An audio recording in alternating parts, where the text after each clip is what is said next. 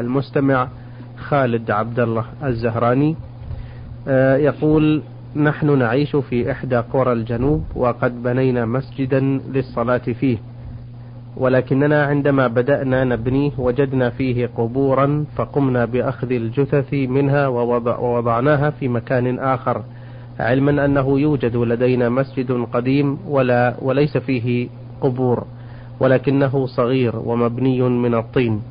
فهل تجوز لنا الصلاة في هذا المسجد الجديد أم ماذا علينا أن نفعل؟ بسم الله الرحمن الرحيم. الحمد لله رب العالمين وأصلي وأسلم على نبينا محمد وعلى آله وأصحابه أجمعين.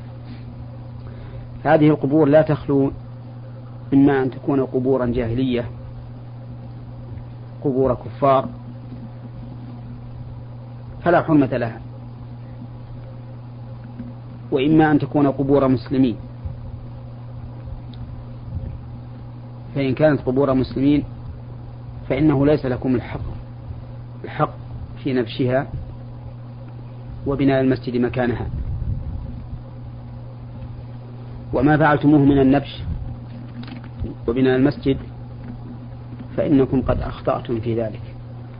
وعليكم الآن أن تراجعوا المسؤولين في بلادكم عن هذه المسألة. والجهات المسؤولة في هذا إما المحكمة وإما وزارة الأوقاف حتى تنظر في هذا الأمر هل يهدم المسجد وترد الرمم إلى مكانها أو يقال إنه لما بني المسجد ونقلت الجثث إلى المقبرة مع الناس فإنه يبقى على ما هو عليه. كما رأته الجهات المسؤولة في هذا الأمر فنرجو الله عز وجل أن تكون فيه موفقة للصواب. كما أننا نرجو من عامة إخواننا المسلمين أن لا يقدموا على مثل هذه الأعمال إلا بعد سؤال أهل العلم أو مراجعة المسؤولين في ذلك. أه السؤال التالي من المستمع محمد معتمد عبد العليم مصري يعمل بالعراق. يقول أنا أعمل مزارعا عند رجل في العراق وحصل بيني وبينه ذات مرة خصام. وكنت وقتها في حالة غضب شديد ولم أمتلك أعصابي فحلفت بالطلاق والمحرمات أنني لا أزرع عنده. ولكنني وبعد أن هدأت ثورتي فكرت في مصيري وفي حاجتي إلى العمل. للاكتساب فرجعت أعمل عنده. وحصلت مرة أخرى مشكلة معه فتشاجرنا على إثرها إلى أن بلغ الغضب مني أشده فقلت تكون زوجتي محرمة علي إن زرعت عندك بعد هذه المرة ولكنني أيضا ما لبثت أن عدت أزرع عنده إلى أن حصد تلك الثمرة ولم أزرع عنده بعدها فما الحكم فيما صدر مني في المرتين؟ علما أنني سألت فقيل لي ليس علي شيء. ولكنني أريد التأكد مما يجب علي نحوهما. الحكم فيما فعلت هو وهو أنك حلفت بالتحريم على أن لا تشتغل عند هذا الرجل حينما بلغ منك الغضب أشده. الحكم في هذا أن نقول لك ينبغي لك أن تضبط نفسك. وأن تمنع غضبك وأن تهدئ أعصابك. وإذا أردت أن تحلف فلتحلف بالله ولا تحلف بطلاق ولا بمحرمات. فإن ذلك خلاف ما أمر به النبي عليه الصلاة والسلام في قوله من كان حالفا فليحلف بالله ولكن الذي وقع لا يمكن رده. والواجب عليك حينئذ حين رجعت إلى العمل عند هذا الرجل الذي حرمت العمل عنده أو حلفت بالتحريم على أن لا تعمل عنده الواجب عليك أن تكفر كفارة يمين وكفارة اليمين ذكرها الله تعالى في سورة المائدة في قوله فكفارته إطعام عشرة مساكين من أوسط ما تطعمون أهليكم أو كسوتهم أو تحرير رقبة فمن لم يجد فصيام ثلاثة أيام. والدليل على أن التحريم تلزم فيه كفارة اليمين قوله تعالى يا أيها النبي لم تحرم ما أحل الله لك تبتغي مرضاة أزواجك؟ والله غفور رحيم قد فرض الله لكم تحلة أيمانكم. فجعل الله تعالى التحريم يمينا. وعلى هذا فألزمك كفارة يمين حين حنثت في هذا التحريم. ولكن نصيحتي لك أعيدها مرة ثانية ولكل من يسمع ألا تتسرع في هذه الأمور وألا تجعل هذه الأمور على لسانك. بل إذا كنت حالفا ولا بد من الحلف فاحلف بالله عز وجل. بارك الله فيكم. هذه رسالة من المستمع سوداني مقيم بجدة رمز لاسمه بالأحرف ألف سين ميم. يقول كانت زوجتي نفساء وأتى عليها شهر رمضان ولم تصمه وقبل أن تقضي هذا الشهر وبعد خمسة أشهر فقط حملت بالمولود الثاني.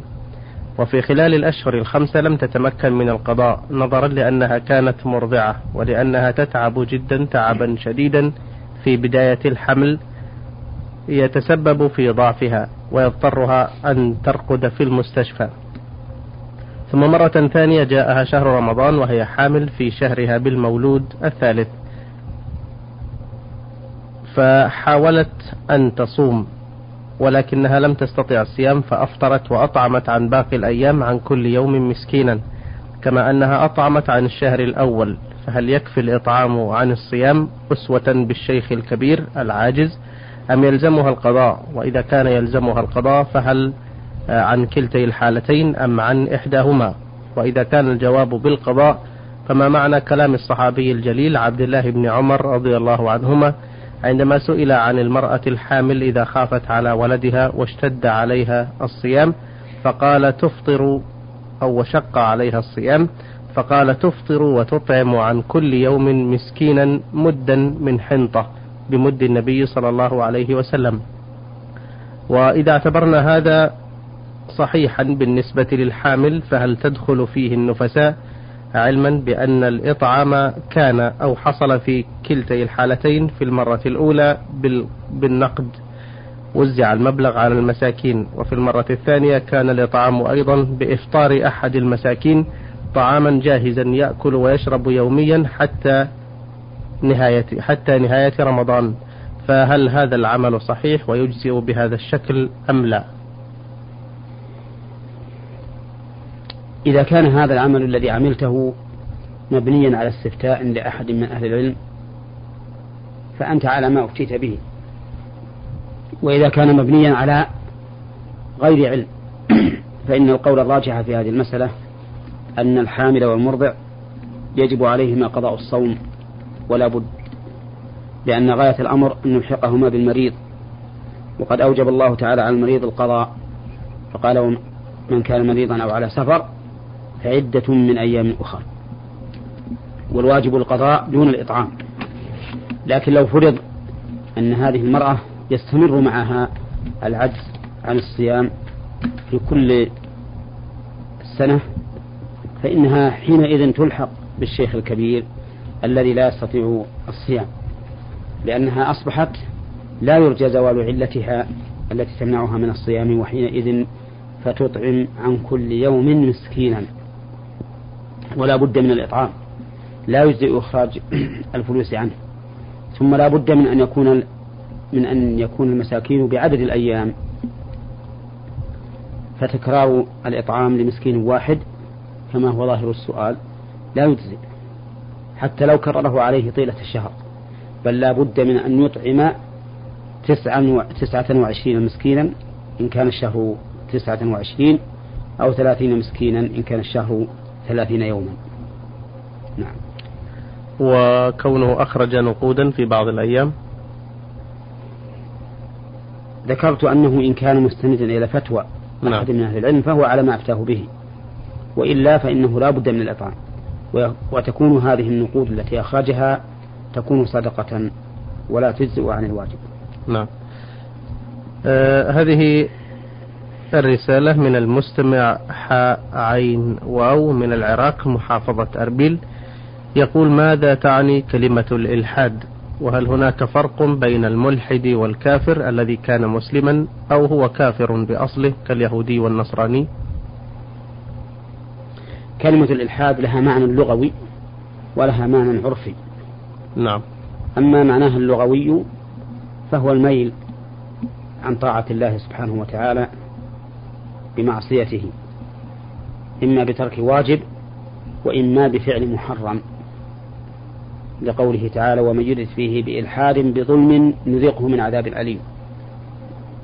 وعلى هذا فكل عاص لله تعالى يكون ملحدا ولكن الإلحاد ينقسم إلى قسمين قسم مخرج عن الملة وهو ما أوجب الكفر وقسم لا يخرج من الملة وهو ما أوجب الفسوق.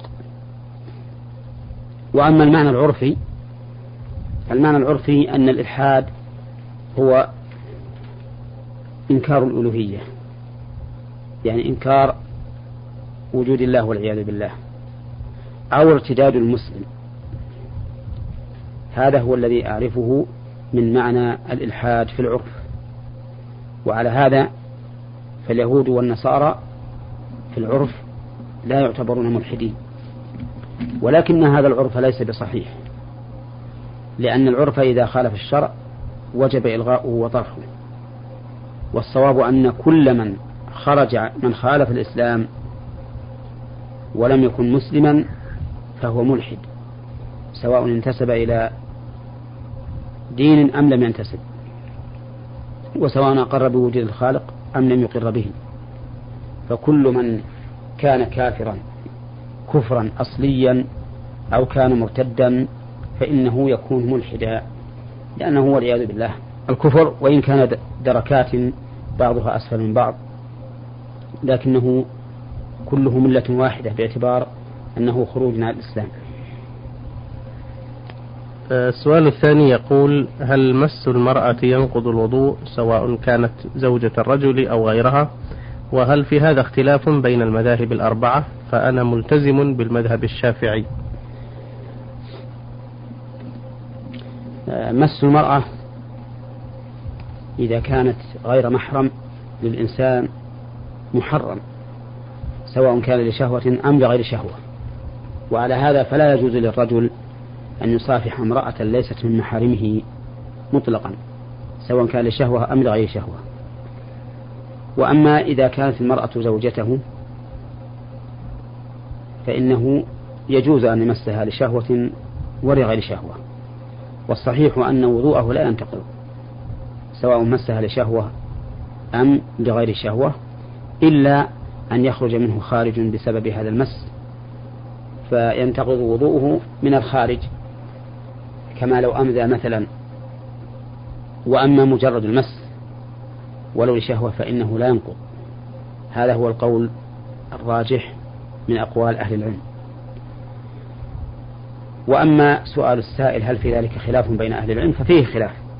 فمن أهل العلم من يرى أن مس المرأة ينقض سواء كان لشهوة أم لغير شهوة. ومنهم من يرى أنه لا ينقض سواء كان لشهوة أم لغير شهوة.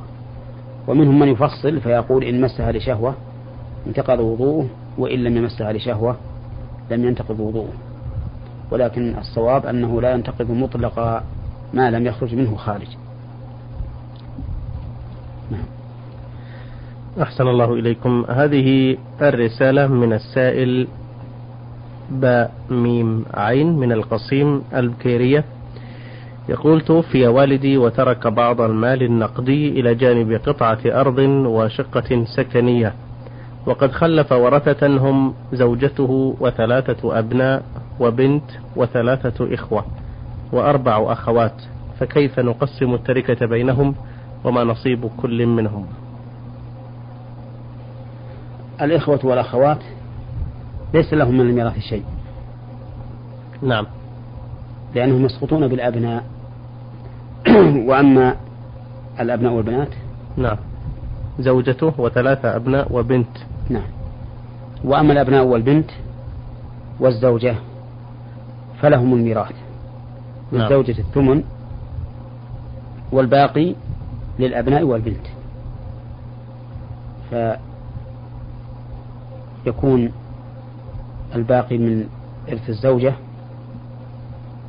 سبعة أسهم من ثمانية لكل ولد سهمان وللبنت سهم. للذكر مثل حظ و... نعم. وعلى هذا فتقسم المسألة أو تقسم التركة على ثمانية أسهم.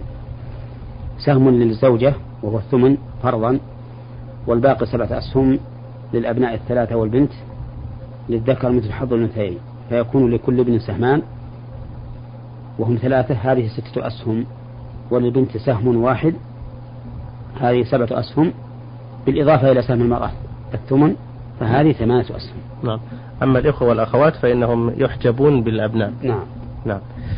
السؤال الثاني يقول من المعلوم أن من الجن من هم صالحون كما يثبت ذلك ويؤكده القرآن الكريم في قوله تعالى وأنا منا الصالحون ومنا دون ذلك فهل يجوز الاستعانة بهم في الأشياء التي فوق طاقة الإنسان وقدرته أم أن ذلك يؤثر على عقيدة المسلم وتوحيده؟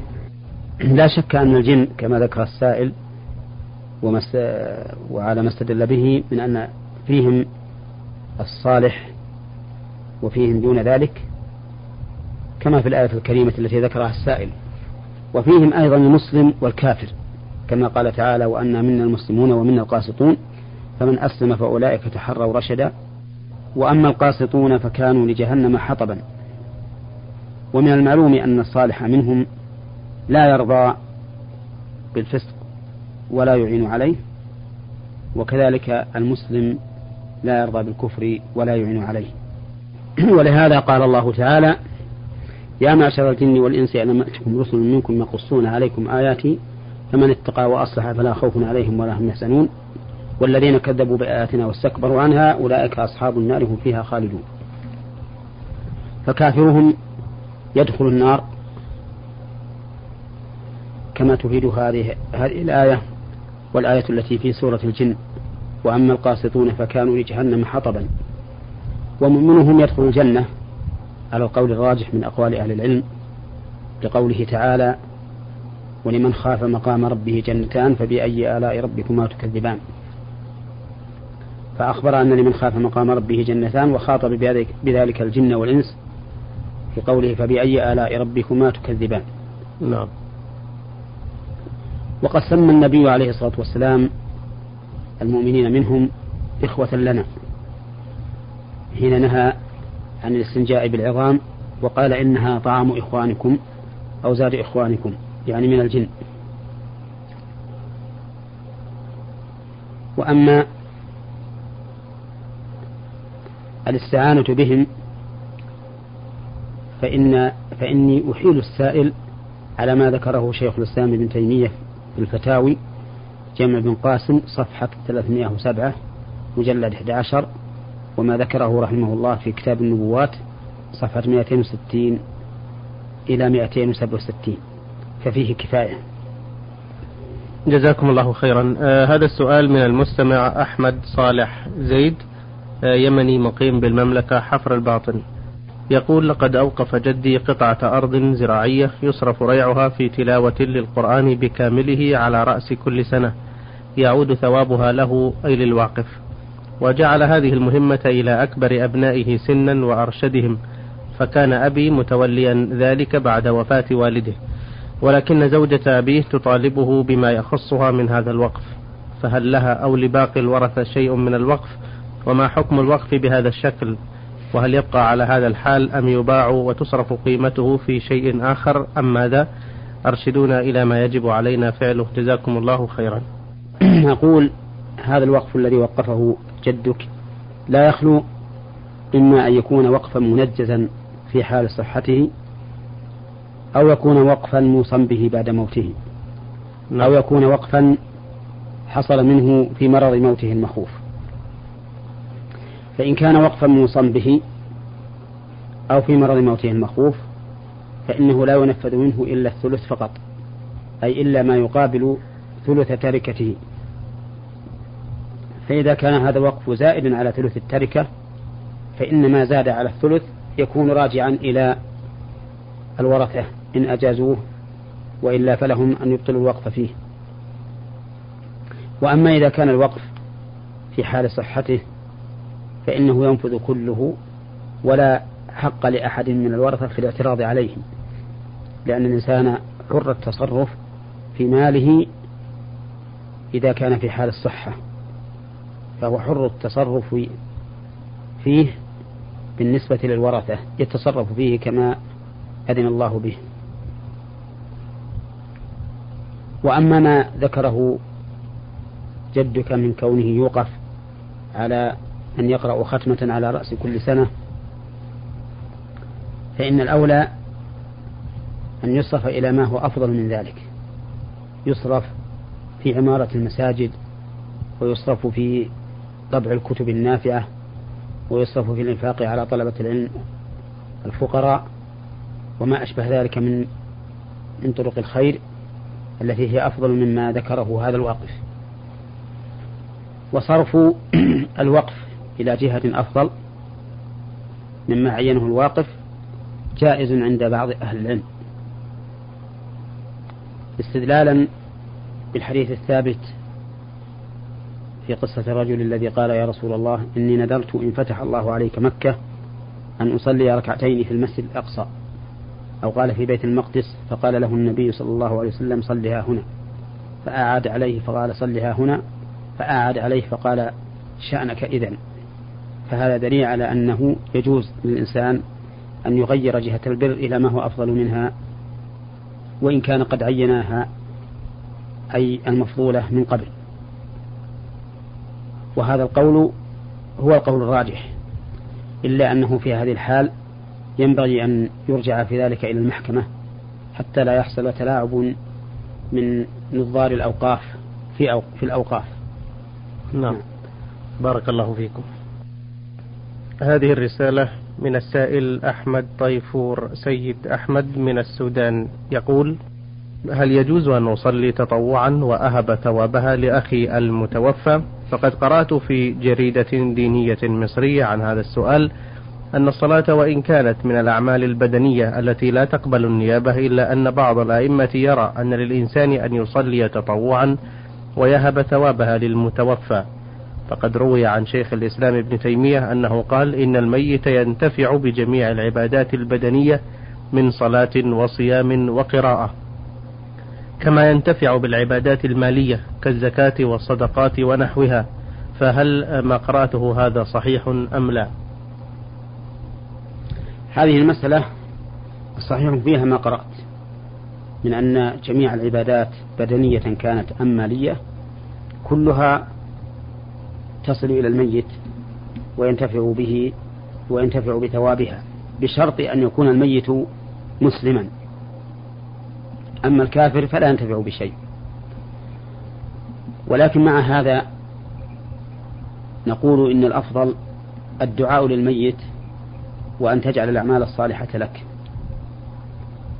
لأن النبي صلى الله عليه وسلم قال إذا مات العبد انقطع عمله إلا من ثلاث صدقة جارية أو علم ينتفع به من بعده أو ولد صالح يدعو له. نعم. فقال عليه الصلاة والسلام أو ولد صالح يدعو له. ولم يقل أو ولد صالح يصوم له أو يصلي له أو يحج له أو ما أشبه ذلك. ولو كان شيء أفضل من الدعاء لبينه النبي صلى الله عليه وسلم. ولو كانت الأعمال أفضل من الدعاء لبينها لأنها حقيقة عمل. واستثناؤها يكون استثناء متصلا لقوله إذا مات العبد انقطع عمله. فلو كانت الصلاة مثلا أفضل لقال انقطع عمله إلا من ثلاث صدقة جارها وعلم ينتفع به من بعده أو عمل أو عمل صالح من ابنه مثلا. نعم. فلما قال أو ولد صالح يدعو له علم أن الدعاء أفضل من إهداء القرب. إلى الأموات. ولكن مع هذا لو أهداها فإن الميت ينتفع بها ويكون للمهدي أجر الإحسان إلى هذا الميت بشرط أن يكون الميت مات على الإسلام. نعم, نعم. آه يقول في السؤال الثاني بماذا نحكم على من أنكر المعراج أو أول في تفسيره له؟ نحكم عليه إن كان قد تبين له الحق.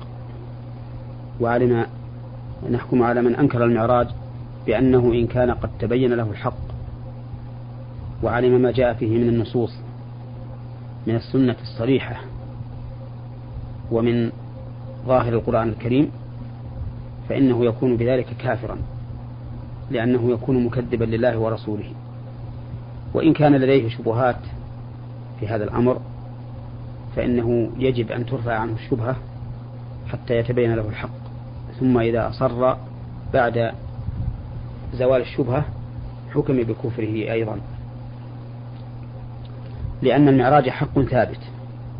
أشار الله تعالى إليه في قوله والنجم, والنجم إذا هوى ما ضل صاحبكم وما غوى وما ينطق عن الهوى إن هو إلا وحي يوحى علمه شديد القوى ذو مرة فاستوى وهو بالأفق الأعلى ثم دنا فتدلى إلى أن قال سبحانه وتعالى لقد رأى من آيات ربه الكبرى.